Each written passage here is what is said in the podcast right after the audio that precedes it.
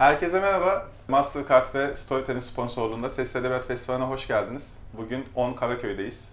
Ben Ethem Onur Bilgiç, illüstratörüm ve grafik tasarımcıyım. Yanımda... Ben de Furkan Luka bir gün. Lafına girdim ama Yo, devam ediyorum. Kendini ben de tatmak Furkan istediğin için izin veriyorum. Kabul ediyorum ben de. Ben de Furkan Luka bir gün. illüstratörüm. Aynı zamanda sokak sanatçısıyım. Şimdi artık grafitici değil, sokak sanatçısı mı diyorsun? Ya ikisi farklı şeyler aslında. Yani grafiti aslında harf kompozisyonu bir şekilde hani tipografik bir mevzu. Ee, sokak sanatçısı dediğin zaman hani onun haricindeki her şey de sokak sanatına giriyor diyebiliriz. Ne Hani mesela? atıyorum resim yapmak, onun haricinde stencil yapmak, poster asmak, Hmm, okey. sticker yapıştırmak gibi şeyleri var. Farklı Tamam, güzel. tarafları var. Bugün ne konuşacağız? İstanbul'un renklerini konuşacağız. Evet. Sen İstanbullu olduğunu iddia eden bir Ben olduğunu iddia etmiyorum. Ben baya baya İstanbulluyum. tamam, bunu çok değişmeyeceğim. 100 sene daha ne kadar olsun oğlum? 100 senedir 100 İstanbul. senedir İstanbul'dasın. Ama neyse tamam şey yapmayacağım, bunu değişmeyeceğim. Sen Kurtuluş'ta doğdun büyüdün. Evet. Hatta galiba bütün ailen de orada. Evet herkes orada. Bütün Hep oradalar eşim- mıydı? Hep orada. Ya çok çevre, yakın çevrediler çünkü bizimkilerin taşıma politikası bir sokak üstü olduğu için. Hani o yüzden hiç mahalleden çıkamamışlar yani. Çok o Bir şeyleri çok geziyorlar. anımsatıyor ama üstüne gene düşüyor. ama senin bir çizgi romanın var, bir eserin var ve bu eserde Kurtuluş'un dünden bugüne fantastik bir dünyada, gerçek bir dünyada birbirine ne denir? Top atmalı, atışmalı, Evet. bir göndermeli bir toplama. Kaç öykü vardı? Üç öykü var toplam. Üç bir öykü. gazete var içinde. Nün olduğu bir çizgi romanın Çizgi var. Kurtuluş'u anlatıyorsun. Kurtuluş'taki karakterleri anlatıyorsun. Biraz anlatsana onu. E Şöyle şimdi aslında bunun sebebi de e, yaşadığım yerin, doğup büyüdüğüm yerin çok renkli olmasıydı. Hani konumuz da İstanbul'un renkleri olduğu için yani inanılmaz bence bu konuyla e, benim yaptığım, çıkarttığım kitabın konusu çok yakın birbirine. Çok kozmopolit bir şehir, daha doğrusu çok kozmopolit bir semt Kurtuluş. Farklı dinden, farklı ırktan bir sürü insan var ve dolayısıyla beraber büyüdüğünüz zaman hikayelerde çok, yelpazesi çok geniş oluyor. Çok sınırlı kalamıyorsunuz yani. Her şeyi de biliyorsunuz, her şeyi öğreniyorsunuz. O yüzden de böyle şey oluyor. Ee, Çok böyle hani bir şey yapmaya çalıştığınız zaman seçenekleriniz çok fazla oluyor. Biz de kardeşimle hep bunun geyiğini çok yapardık. Beraber çok hikaye biriktirirdik. Dedik ya neden hani bu kitaba dönüşmesin? Ha evet pardon onu atladım. Kardeşinle beraber yaptın. Evet. En sağ bir günle. Evet, evet, evet. O da Hikayeleri yazdınız beraber. Sen çizimlerini yaptın onu da Evet. söyleyeyim. her şeyini beraber yaptık aslında. İşte araştırma sürecini beraber yaptık. Fotoğraflamaları beraber yaptık. Modelde durdu sana. modelde oldu bana falan bayağı beraber bir şey yaptık.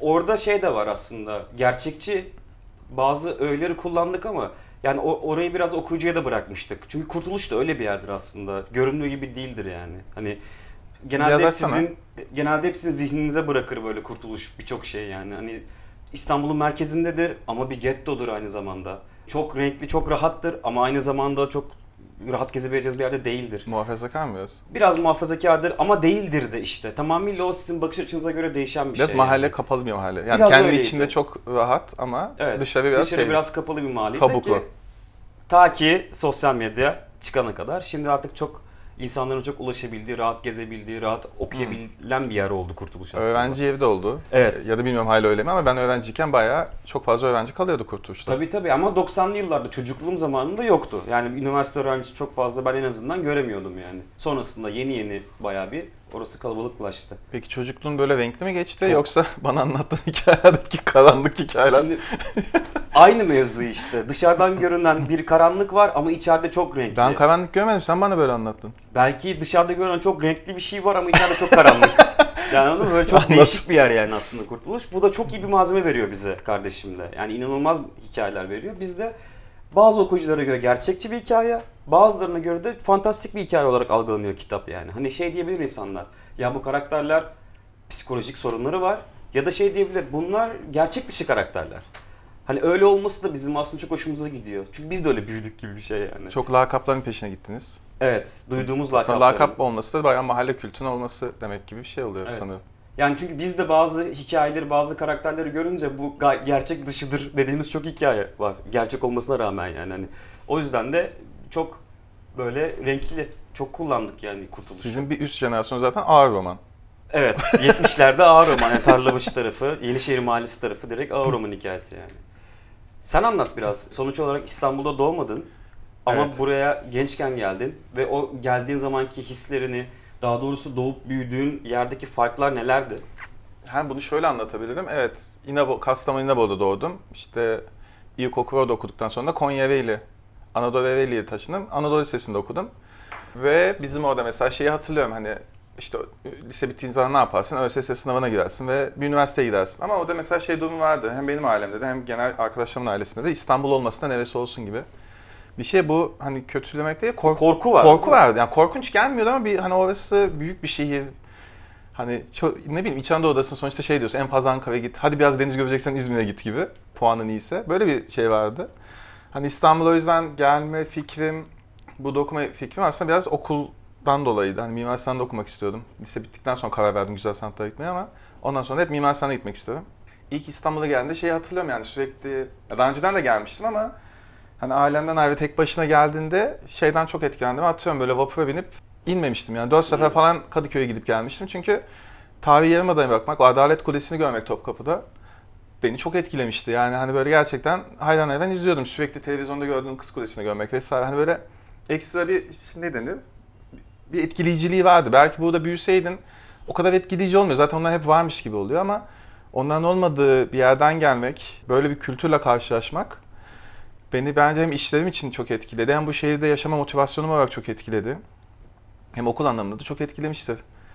Bana da tam tersi olmuştu. Mesela ilk İstanbul'dan çıktığımda böyle küçükken 7-8 yaşlarında falan da Bursa'dan geçtiğimde Aa şehrin arasında dağ var ya falan olmuştu. hani, çünkü hiç alışık değil doku. Yani hiç bilmiyorum nasıl olabilir ama hani etekleri kurulduğu için şehir ya bu nasıl bir şey falan. Ben de tam tersi bir şoka uğramıştım yani böyle hani. İstanbul'un ama garip bir besleyiciliği var. Yani şu an mesela ne bileyim artık son birkaç pandemiden sonra da özellikle çok uzun zamandır ne bileyim işte Tabi Yarımada'ya gitmedim. Beyoğlu'na bile gitmiyorum artık yani karşıya taşındım. Bayağı aslında koptum ama mesela geçen günlerde arkeoloji müzesine gittim bir gene ve aynı şeyi gene hissettim. Hem o karmaşa, o ne bileyim yurt dışından gelen insanlar çok şaşırıyor mesela Sultanahmet tarafına. Yani bu nasıl bir kaos ama bir şey de gidiyor yani. Her iş aslında oluyor ama sen o işi yapmasını bilirsen oluyor gibi böyle bir genel Türkiye'nin bir özeti gibi bir yer orası. Ve en son gene işte arkeolojiye gittiğimde otopark kavgası, oradan o park, işte Ses. buradan bir şey alma. Evet yani herkesin birbirine bir atar ama bir yandan da bir şey işliyor. Garip yani o düz, o kaosun içine gidince bir şekilde yaşıyorsun ve şey hissettim gene böyle ya güzel ya buralar falan oldum yani. Uzun zamandır bunu hissetmiyordum. Biraz kendi kabuğuma çekilmişim öyle. O yüzden hani ne diyeyim hala bu şehir bir şekilde yaşıyor. Bir şekilde de yaşayacak zaten belli ki. De- değişiyor, dönüşüyor. Ve yaşamaya da devam edecek. Peki şeyi ne zaman fark ettin? Mesela sonuç olarak her şehrin, her dokunun senin üretimlerinde bir etkisi, bir katkısı oluyor. Belki eksi, belki artı. Konya'daki ya da Ereğli'deki ya da Kastamonu'daki fark etmez. O anki mantalite, o anki perspektifte yaptığın, çıkarttığın işlerle İstanbul'a geldikten sonraki o ilk değişimi nasıl fark ettin ya da neyle değişmeye başladın? Değişmedim bence. Tabula rasa geldim. Yani çok yani sonuçta Anadolu Lisesi'nde okudum. Çok da yani bir şey demeyeyim mesela Ereğli'de en beni etkileyen şey İris Kaya kabartması, bir Hitit kabartması, Hitit anı- anıtı. Hani en çok o etkiliyordu. Hala düşündüğüm zaman sadece o geliyor. Etki anlamında bir sanatsal mi bilmiyorum ama kültürel bir etki anlamında o geliyor. Ama başka da bir şey yoktu. Yani bir sanat eğitimi de almamıştım. Ne yapacağımı da çok bilmeden geldim. Yani bizim okula girdiğimde de ilk başta çok bocaladım. Çünkü temel sanata giriyorum ama kavramları bilmiyorum, ne yapacağımı bilmiyorum. Onları öğrenmeye çok uğraşıyorum. Ama bir yandan da bunun avantajını da yaşadım. Çünkü hiçbir ne denir, ön yargım ya da şeyim yoktu, engelim yoktu. Kafamda bir bariyerim de yoktu ve tamamen açık biçimde hani bu şehre ve bu sanat eğitimine adapte olmaya çabaladım. O yüzden de mesela şehir beni besledi. Bence çok besledi. Bir de ben 2007'de girdim okula. İşte aynı yıl girdik Aynı zaten. girdik. Biz okul arkadaşıyız onu söyleyeyim. 2007'de girdik ve o yıllarda 2013'e kadar çok fazla sanat etkinliği oluyordu. Ben şey hatırlıyorum, seninle okuldan çıkıyorduk. E hadi İstiklal'e çıkıyorduk ve finikülerle şey oluyordu. Aa sinemada bu film varmış, hadi buna girelim. Bir de çok uygundu her şey. Aa tiyatroda bu gelmiş, hadi buna gidelim. Aa sergi varmış, hadi gidip karnımızı doyuralım. sergi Kanepemizi yiyelim. Kanepemizi yiyelim, şarabımızı içelim gibi. Her gün çok doluydu ve hiç plansızlık yani her gün bir şey bulunuyordu. Çok aktif bir kültür hayatı vardı. Yani umarım genel o, o, oraya dönülür. İstiklal çünkü önemli bu yüzden. Hem Evet, Kadıköy'e çok biraz önemli. kaydını görüyorum tiyatronun. Çünkü çok tiyatrolarla iş yapıyorum. Afiş tasarım yapıyorum. Biraz çok Kadıköy'e falan kaydı ama yani bence bu işin gerçekten kalbinin hep istiklalde olması lazım. Beyoğlu'nda olması lazım. Şey- Böyle gelmiş çünkü hani böyle Evet. Osmanlı'dan bu yana hatta ne bir Osmanlısı ta yani Bizans'tan bu yana, Doğu Roma'dan bu yana böyle gelmiş. Şehirler arasındaki doku farkından ziyade şey de var. Anadolu Asya'da da bir doku farkı oluşuyor bence İstanbul'da. Var insanlara da farklılaşıyor. Çok farklılaşıyor. Yetişen arkadaşlarım farklı değil mi? Ya çok farklı. Benim farklı Avrupa'da okumuş, yani liseye Avrupa'da okumuş okul arkadaşlarım ya da şu an iş yaptığım arkadaşlarla Anadolu'da okumuş arkadaşlarımın bir farkı var. Ya ben işte Avrupa yakasında büyüdüm ama işte işlerimin, işte sokak boyamalarımın geliştiği yer aslında Asya yakası Kadıköy oldu. Yani aslında arkadaşlık bağında bile fark var yani. Ama sizin ben çok bilmediğim için soracağım bunu. Bu biraz işte sokak kültürü biraz hip hop'la birleşiyor galiba. Evet. Ve o da biraz onun da olayı eskiden daha Kadıköy'müş. Hatta hala öyle galiba ama Öyle, öyle. Kadıköy'müş. Müzik müzik tabanlı olduğu zaman işte onu kollara ayırırsak müzik Kadıköy'de aslında böyle pik yaptı ama öncesinde Bakırköy taraflarında dans başlıyor aslında. Hani Break biraz dans mı? break Bilmiyorum dans, gene, break bilmediğim dans, için soruyorum. break dans başlıyor. Yani aslında kültür İstanbul'da yani 80'li yıllarda falan dans eden bir sürü böyle insanlar falan var yani. Hani Peki bu kültür nasıl geliyor İstanbul'a? Bunun bilgin var mı bu konuda? ya şöyle e, Ya da neden gurbetçi, Kadıköy, neden Bakırköy? gurbetçi akrabalardan dolayı geliyor aslında. Yani çoğu hikaye öyle. Tabii ki hani bilemeyiz tam olarak nereden çıktığını. Bir kaynak sunmam lazım Çünkü o şu an zaman ama internet yok ve televizyon çok az, TV kanalı var vesaire. en yani yurt dışıyla İstanbul ya da Türkiye bağlantısı gurbetçiler. Yani oradan gelen akrabalar, yaz tatiline gelen işte eşortmanlar getiriyorlar. İşte kasetler getiriyorlar, plaklar getiriyorlar. Oradan aslında müziği birçok insan fark ediyor. Röportajlardan duyduğum ortak kanı bu. Bu Yani tırnak içinde aslında- Almancılardan mı oluyor? Evet, gurbetçilerden yani. Almanya olur, başka ülkelerden de olur. Sonuç olarak orada daha Ama bu gelişik işin olduğu için Türkler arasında yaygınlaşması sayede Berlin. Berlin. Berlin, Kreuzberg Berlin'de aslında. Duvar kalktıktan sonra zaten O iyice yüzden artık tırnak için Almancılar mı dedim. Evet, şey yayılmaya başlıyor yani. Hani ya oradaki renk aslında buraya taşınıyor gibi bir durum var yani. Ve sonra senin çocukluğuna da sirayet ediyor. Sonra benim çocukluğuma tekabül ediyor zaten o süreçte. Peki yani senin çocukluğun ya da gençliğin desek 2000'lerin başı, 2000'lerin Evet. devamı. E, o zaman peki bu grafiti ya da sokak sanatı İstanbul'da ne, ne durumdaydı? Çünkü mesela ben Anadolu'da olduğunu çok düşünmüyorum. Ya da görmüyorum. Belki de haksızlık ediyorum ama çok da yok İzmir, sanki. İzmir'de var bayağı Hı. aslında ama onun haricinde Antalya'da, Ankara'da bazı yerlerde ufak tefek birkaç insan en azından boyuyor. Birkaç insan var yani. Ama burada eskilerden. kolektif bir şey vardı sanki. Burada Hatta evet, bu da iki yakanın da ayrılıyordu sanki. Burada 90'lı yıllardan sonlarından sonra artık insanlar gruplaşıp, buluşup İstanbul'un çeşitli spotlarında yerlerine boyamaya başlıyorlar. Ve 2000'lerin sonlarına doğru, 2010'lara doğru falan şöyle bir ayrım olu- oluşmaya başlamıştı. Asya tarafında daha çok böyle sokak, işte afiş, stencil, e, karakter tabanlı işler yaygınlaşırken bu tarafta Karaköy tarafında, Galata'da, işte İstiklal Caddesi'nde vesairede grafiti yani tipografik kompozisyon çok fazla belirgin halde görünüyordu sokaklarda. Aslında öyle bir ayrım oluşmuştu yani hani ve bu aslında çok güzel bir şey. Yani burada çok iyi bir grafiti örneği görüyorsunuz. Karşıya geçiyorsunuz çok iyi bir sokak sanatından parçalar görüyorsunuz. Ha, tabii ki burada da vardı, orada da vardı ama yoğunluktan ve çokluktan Bir bahsediyorum. rekabet yani. var mıydı? Rekabet vardı, hala var yani. İşin temelinde o var zaten. Çünkü Peki rekabet bireysel mi yoksa yaka yaka mı? Ya işte hani şey vardı ya West Coast, East Coast geyiği. Yani bizde de mesela buna bu kadar olamasa da o kadar değildi çünkü o bambaşka bir kültür de. Ona benzer bir şey var mıydı? İstanbul'da çok aslında bireysel çok da var. Yani çok fark etmiyor yani. Asya'da yaşayan birileri de birbirine rekabet ediyor. Ha, evet onu Burada ediyorlar ama topluluklar vesaireler yine bölünüyor yani. Hani bir şekilde fikir ayrılıkları çok oluyor ki bu zaten geliştiren bir şey bence sanatı ya da grafiti ya da sokak sanatını. Çok böyle şey oluyor. Ama günümüzden ya daha doğrusu sosyal medyadan sonra artık insanlar çok çok daha bireyselleşmeye başladı. Dur ona geleceğim. Sosyal medyanın çünkü çok fazla etkisi oldu. Çok. Yani benim mesleğimde de çok oldu. Mesleğimde ikimizin de mesela illüstratörlükte ve grafik tasarımda da tabii ki de çok oldu. Sanatta da çok oldu. Ama sanki sokak sanatında ya da grafiti mi diyeyim, sokak sanatı diyeyim. Sokak sanatı. Orada daha başka şeyler döndü. Çünkü ben senin ilk arkadaşlık yıllarımızda sürekli şeyi hatırlıyorum. Abi dün de polisten kaçtık. Ay esnaf peşimize düştü sopalarla. Ay şu şöyle oldu gibi. Muazzam anılarım vardı. Biz sen acaba ne zaman bir şey olacak bu çocuğun başına, ne zaman bir şey gelecek diye merakla bekliyorduk.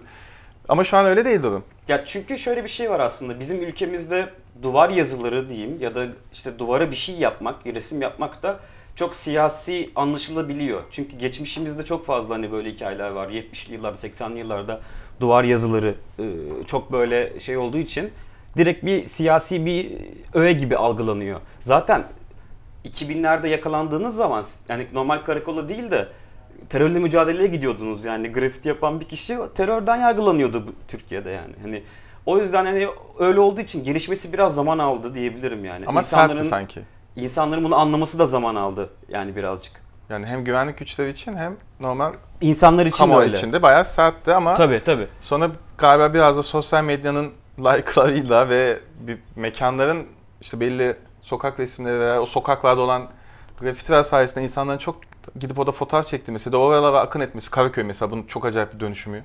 Tabii. Bir de şey Ee, sen son oraya halde pinliyorsun. değişti biraz. Orayı pinliyorsun bir de farkında varım. Atıyorum sen bir sarı elma çiziyorsun ya da kırmızı bir elma çiziyorsun. Biri o mekana giderken ya da o beldeye gelirken, semte gelirken şey diyor. Ben işte o elmanın yanında bekliyorum seni diyor. Aslında orayı işaretliyorsun sen yani ve insanlar adına bir kolaylık sağlıyorsun yani. Bu da insanları çok bunu kullandıklarına ben şahitim yani olumlu anlamda böyle yani hani. Peki dünyada da mı böyle oldu yoksa İstanbul'a has bir şey mi bu? Bütün dünya bundan etkilendi tabii ki de. Yani Çünkü eskiden Berlin'de falan da galiba büyük olaymış. Evet, evet. Yani 80'li yıllarda, 90'lı yıllarda zaten çok büyük olaydı. Hala illegal boyayan insanlar var. Çok saygı duyuyorum onlara. Ama benim çevrem, biz artık legalleştik ve legal işler üretiyoruz. Bunu açar mısın? Yani çok daha özgür, çok daha şey, özgür demeyeyim de çok daha böyle hani Sipariş. zaman harcamak istiyorum ben Bir de işime. sipariş aslında iş. Sipariş, zaman harcamak istiyorum, resim yapmak istiyorum. O yüzden hani legalleşmek durumunda kaldım. Yoksa yine sokağa çıkıp da kendi adımızı yazmayı ya da kendi fikirlerimizi sunmayı bir şekilde çok özlüyorum. Ama bir şekilde de evrilmeniz de gerekiyor, gelişmeniz de gerekiyor. Aslında orada şey oldu. Ben artık hani daha farklı işler üretmek istiyorum. O da illegalde boyadığım zaman aralığında onları yapmam da çok zor yani. Çünkü hani bir 10 dakikanız, 15 dakikanız, belki 5 dakikanız falan oluyor bazen. O yüzden de artık daha büyük işler, daha işte büyük cephelere boyamak istiyorum. O yüzden ister istemez legalleşiyorsunuz yani bir süre sonrasında yani. Bunu legal dediğimiz şey yani artık belediyelerle anlaşıyorsun, iznini alıyorsun. İzinli, izinli vinç duvar. getirtiyorsun. Evet. Ama illegal boyayan insanlara da çok saygı duyuyorum hala. Yani çok Hala çünkü var onun onlar. tadı var ve çok iyi insanlar da var. Ve çok böyle özendiğim, gördüğüm zaman böyle çok takdir ettiğim bir şey yani. Bu peki bir dışa vurmu yoksa gerçekten bir siyasi şey de var mı bunun? Ya bu Her aslında yandan kişinin olabilir kendi mi? siyaseti gibi bir şey. Çünkü biraz şey de psikolojik olarak da böyle çok inceleniyor bu konu. Düşünsene kendi adını yazıyorsun sadece. Hmm. Ya da kendi bulduğun bir şey yazıyorsun. Ananın babanın sana koyduğu ismi reddetmiyorsun ama onu kullanmıyorsun. Kendi yeni bir kimlik oluşturuyorsun. Bu senin egonun oluşturduğu bir kimlik. Ve bu kimliği her yere yazıyorsun. Orada çok estetik algı da kalkıyor ortadan. Hani ne kadar güzel olması da önemli değil. Onu ne kadar, nereye, nasıl yaptığınla alakalı aslında daha önemli olmaya başlıyor yani. Bazı grafiticiler mesela Almanya'da bana demişlerdi sen, sen ressamsın, grafitici değilsin demişti. Çok zoruma gitmişti ama haklı aslında bir taraftan. Çünkü o şey diyor sen resim yapıyorsun. Ben sokak boyuyorum ve kendi adımı yazıyorum. Ve senin yapamadığın yerlere yapıyorum. Ne kadar çok ben buralarda olursam. Ki 70'lerde kültür aslında bir tık öyle çıkıyor şeyde Amerika'da. Yani o da öyle. Ne, ne kadar fazla nereye, ne kadar zor yere yapıyorsan aslında o kadar önemli senin için. Kendi siyasetin bu da olmuş oluyor yani. Diğer şeyler de var. O da siyasi sloganlar da yazabilirsin. Sokak sanatı içerisinde birazcık bence değerlendirilebilen şeyler. Ee, Ben de sana şunu sormak istiyorum aslında. Konu biraz değişecek gibi olacak ama yine yine sokaktan aslında çok ayrılmayacağım. Sen nasıl bakıyorsun bu duruma? Yani hani İstanbul'a geldin, buranın sokaklarını gördün, sokaklarını gezdin ve Avrupa yakasında yaşamaya başladın. O dönemde şey var mıydı kafanda? Yani keşke şurada yaşasam. Ya da öyle bir Şu an yaşadığım yerde yaşayacağımı hiç düşünmemiştim. İlk nereye geldim? Ben oradan başladım. Elma Dağ'da oturdum. Bir tane işte eksi ikinci katta. dedemin doğduğu yerde işte İstanbul'da. Senin deden hani başka yerde doğmuştu neyse. Arada 10 metre var ya 10 metre var bir şey yok. ya sen Taksim Meydanı Elma'dan aynı yer olduğunu iddia ediyorsun. Nasıl İstanbulluluk bu ya? Bak sırtını divan otele ver. Sağ Divan. Otel'e vermedik. Biz o gün neyse anlatmayacağım. Sağ tarafı elmadan sol Tamam. tarafı talimhane yani. Arasında bir 10 metre falan yok. 10 iki. metre falandan daha fazla var neyse. İlk Elma Dağ'da kaldım. İşte o zaman bir öğrenci evine gelmiştim. Eksi ikinci kat ve çizim kursu için. Bizim güzel sanatlar ve giriş yetenek sınavlarının için desen eğitimi almaya gelmiştim. Elma Dağ'da çok yalnızdım yani şey olarak. Hani hem buraya yeni gelmişim. Biraz çekingen de bir çocuktum. Bir de şey vardı gerçekten o Anadolu'dan geldim. Tırnak içinde bir eziklik demeyeceğim buna ama hani bir çekingenliğim vardı yani şey. Hani herkes muhabbeti daha farklı geliyordu bana. Sonrasında da işte okula girdiğim zaman da Kadıköy'e taşındık ama Kadıköy'ü çok yaşamıyordum o zaman. Yani Kadıköy bir de bu zamanki Kadıköy gibi değildi. Değildi. Bu dediğim 2007. Ee, o zamanki Kadıköy daha şeydi, sunup denir belki de değil mi? Daha kapalıydı, daha muhabbet üzere daha sakindi en azından. Daha müdavimcilik vardı falan. Şimdi daha bir daha Kadıköy şey Taksim dağılması biraz oraya da değişti ama yani Kadıköy o kadar da yaşamıyordum o zaman. Daha dışarıdan bakıyordum. Gene hep Taksim'e geliyorduk. Okul buradaydı. Sonuçta bir şekilde hep Beyoğlu, Taksim, Kabataş buralarda takılıyorduk yani. Bir de şöyle bir algı da var değil mi? Mesela şehir yani İstanbul dışında e, doğup büyüyenler, orada yaşayanlar ilk hep Taksim'e geliyorlar. Taksim'e biraz- gelmemin nedeni şey değil ama. Ne diyeyim? Evet burayı biliyorum değil. Zaten işte gittiğim çizim kursu Ada Sanat Ga- Galatasaray'daydı. İşte Elmadağ'dan çıktıktan sonra bir ara Tepebaşı'nda kaldım. Kasımpaşa stadın orada, stadyumun orada. Ee, ve bunların hepsini aslında mahallesinde yaşadım yani. İşte Elmadağ'da bambaşka bir kitleyle muhabbet ediyordum. İşte Kasımpaşa'nın girişi Tepebaşı'nda bambaşka bir insanlarla tanıştım. Bambaşka Maça gitmişliğin de var. Maça alıp götürdülerdi sırtlarında. Maça gidiyoruz sen mahallenin çocuğusun diye. Bir, kere maç izlemiştim öyle içeriden ki bizim balkon görüyordu stadyumu zaten. İşte ondan sonra da okul olunca da Kadıköy'e taşınmıştım. Ama Kadıköy'de kadar yaşamadım. Sonra zaten yeniden bir yıl sonra Tophane'ye geldim Kumbaracı Yokuşu'na. Orada da başka bir kültür vardı. Yani aslında yaşadığım her başka sokak başka bir kültür de ba- ba- bana yaşattı. Ama galiba iyi bir göçmenim. Yani hemen uyum sağlayabiliyorum gerçekten. Şey olmuyor böyle. Zorlanmıyorum şey anlamda. Ya tabii ilk geldiğim İstanbul'a zorlanmıştım ama işte mahalleliyle hemen iletişimi kuruyorum. Ee, ve bu da bana iyi geliyor yani şey olarak. Hani her gittiğim sokakta başka bir kitleyi görmek, başka bir insan tipi görmek, sosyoloji görmek ve ve bana iyi geliyor mesela. Ve İstanbul'un gerçekten dünyada da çok az olan bir şey oldu nedeni kültür olduğunu düşünüyorum. Yani kültür değişmiş, yeni bir kültür inşa edilmiş ve o kültürde bir şekilde yaşıyor. Ki günümüzde de bu devam ediyor yani. Şey çok güzel bir şey. Geliyor kendi doğduğu büyüdüğü yerden aynı kültürü devam ediyor ama aynı zamanda ayak da uyduruyor. Mesela o, o profilde bir insan profilini ben çok seviyorum. Çünkü hem onun hani yerel şeylerini öğreniyorsun hem de bir şekilde bir şey paylaşabiliyorsun. Yani ar- karşılıklı iletişime geçebiliyorsun yani. Artıları da var, eksileri de var bence. Ee, ama İstanbul onu geçmiş. Yani mesela bir şehre gidiyorsan ya tabii ki de kendi kültürünü unutmaman lazım ama bir yandan da evet oranın kurallarına vesaire uyman lazım. Ama burada mesela her sokağın kendi kült, kült, ne denir, kuralı var, kültürü var. Sen daha sen de biliyorsun yani bunu. Evet. Bir de mesela hakikaten buralar çok eski göç aldıkları için buralar bir de yerleşmiş. Hani yeni göç de değil. Buralar dedim işte Karaköy, Tophane, Cihangir. Ka- Kasımpaşa vesaire yani hani buralar bir de eski göç aldıkları için bir de yerleşmişler artık. Her yerin o yüzden kendi kültürü yani yeni bir yeni kültür oluşturmuşlar. Alt kültür gibi. Her sokağın bir jargonu, bir şeyi var böyle Evet aslında. değişiyor. Bu şeyde bile var biliyor musun? Bir tane araştırma için Atatürk Kütüphanesi'ne eski gazetelere bakıyordum. 1960'larda yazılmış bir makalede şey vardı. İstanbul'un köpekleri, Kasımpaşa'nın köpekleri biraz şey olur. İşte nedeni sert olur, agresif olur ama Kadıköy'ün köpekleri Daha falan diye böyle. falan. Yani tam olarak köpekleri mi incelemişler, şey mi yapmışlar bilmiyorum ama gerçekten böyle bir e, uzun bir yazı dizisi yazmışlar. Şimdi kim yazdı tabii hatırlamıyorum. Hani o da ilginç gelmişti yani soka şehrin hem kültürel değişimi hem de sokak hayvanlarıyla iletişimi bana, bana çok enteresan gelmişti. Bir de çok fazla sokak hayvanı yaşıyor İstanbul'da. O da çok enteresan. Mesela dışarıdan gelenler, yurt dışına gelenler çok şaşırıyor. Bu kadar kedinin, bu kadar hani köpeğin olması sokakta. E, Her, Hani hep beraber yaşanması, bir komün olunmasına çok şaşırıyorlar. ya yani. sorunları var ama genel olarak şehir içinde bence garip bir değişik bir şey katıyor nedeni. Güzellik katıyor yani. Evet evet. Bana enteresan geliyor. Ben de yani dışarıdan geldim. Anadolu'da da eskiden bu kadar yoktu. Hani ev hayvan da çok yoktu. Ya vardı tabii ki de o kadar çok yoktu yani ondan bahsediyorum. Ama İstanbul'da hep varmış. Yani İstanbul'un eski ne bileyim günlüklerde okusan, işte eski olayları da okusan bir sürü kötü olay da olsa iyi olaylar da var ve hep onların için hep bir hayvan var. Ya ben de İstanbul memoratları var mesela 1930'larda Sur içinde eski şey eski İstanbul'da ki memoratları toplamışlar. Onlar da şey yani sen ne anlatıyorsan aynen geçiyor. Bütün hikayelerde, bütün işte sallıyorum ne diyeyim, bütün korku hikayelerinde, cin hikayelerinde, bütün işte büyülerde, şunlarda, bunlarda, bütün o mahallenin nasıl bir yandan da kültürü bu çünkü. Hepsinde şey var. Kedi, köpek yani kesinlikle var. Hikayenin içinde var olan şeyler. Demek ki hep var hani oturmuş bir şey o da sokak hayvanları. Ne bileyim bu benim işleme bile yansıyor yani bir kompozisyon kurarken hemen bir hayvan şey yapayım oluyor mesela ben. Bir hareket katıyor ben benim için mesela. Peki İstanbul'un kahvelerinden bahsedelim mi? Sen?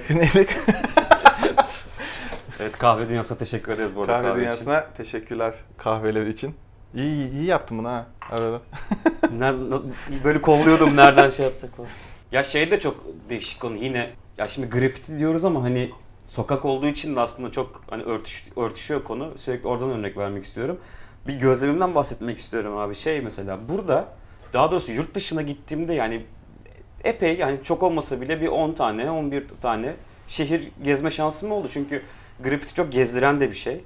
Yani siz gidiyorsun, boyuyorsun. Sen de haliyle gitmiş oluyorsun ve seni gezdiriyor ve insanların turistik olarak gidemediği yerlere seni sokuyor. O yüzden çok iyi gözlem yapma şansın oluyor. Şehirlerde örnek vereyim Belçika'da, Brüksel'de e, Old Town denen eski o aslında ana şehirde grafiti çok fazla böyle şey göremiyorsun hani belki yine var. Belli spotlar var, belli yerler var. Genelde hep şehir dışında, şehir dışlarında böyle. Belçika yine bir nebze daha rahattı da işte İspanya'da öyleydi. Almanya'nın bazı şehirlerinde de onu gözlemledim. Hollanda'da da öyleydi. Genelde hep böyle şehir dışlarına doğru yoğunlaşmalara başlıyor. İstanbul'un farkı şu Tersi konuda. Tersi direkt göbekte var burada yani gerçekten hani ve çok fazla spot, çok fazla yer var. Karaköy başlı başına bir şölen. Kadıköy artık murallerle işte başlı başına bir şölen yani. Bakırköy'e gittiğinizde diğer tarafa sur dışına çıktığınızda ya da sur içine gittiğinizde tren liner'ında, tren yollarında başka bir şölen var. Yani aslında burada grafiti şehirle beraber yaşıyor. O da bence inanılmaz bir renk katıyor İstanbul'a yani. Komünitesi de fazla aslında yani. Çok fazla yani şeye göre. Yani Var mı böyle hala gizli forumunuz? Gizli, gizli bir şey yok. Artık her şey dediğim gibi çok bireyselleşti. Herkes, her şey çok sosyal medya taşındı. Ee, ama her şeye ulaşabiliyoruz. O çok çok güzel bir şey ve daha farkında oluyorsun. Ben hani gitmeden Bakırköy'de ne olduğunu ya da işte Sarıyer'de ne boyandığını görebiliyorum artık yani. Yani bu biraz e, fayda da sağladı. Zaten grafiti ya da sokak sanatı fotoğrafını çekebildiğin kadar yaşayan bir şey olduğu için. Çünkü ertesi gün gittiğinde duvarı göremeye de biliyorsun. Benim başıma geldi ya da yani. başkası gelip senin içini Ya bombalı, da cross, bombalamak mıydı? crosslamak Crosslamak deniyor, mı? kapatmak deniyor. Yani duvar boyamıştım. Ertesi gün gittim duvar yok. Hani, hani crosslamaya da geçtim. İstanbul'da böyle, böyle yani. bir derdi var değil mi Evet, İstanbul'un? böyle bir derdi var. İnşaat sesinden daha hiç çıkabildim ben hatırlamıyorum İstanbul içinde. İşte ısırarak yıkılan binalar da vardı. Senin karşı binan hani. Ne kötüydü o ya.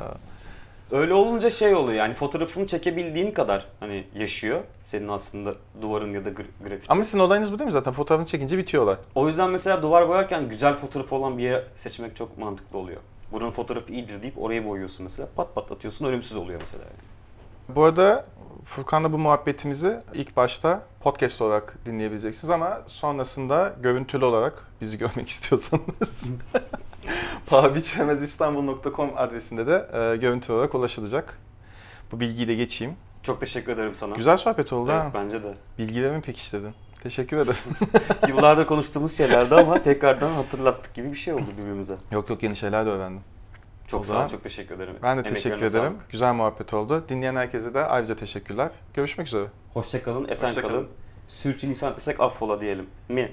Demeyelim. De, de ya. Demiyoruz. Bay bay.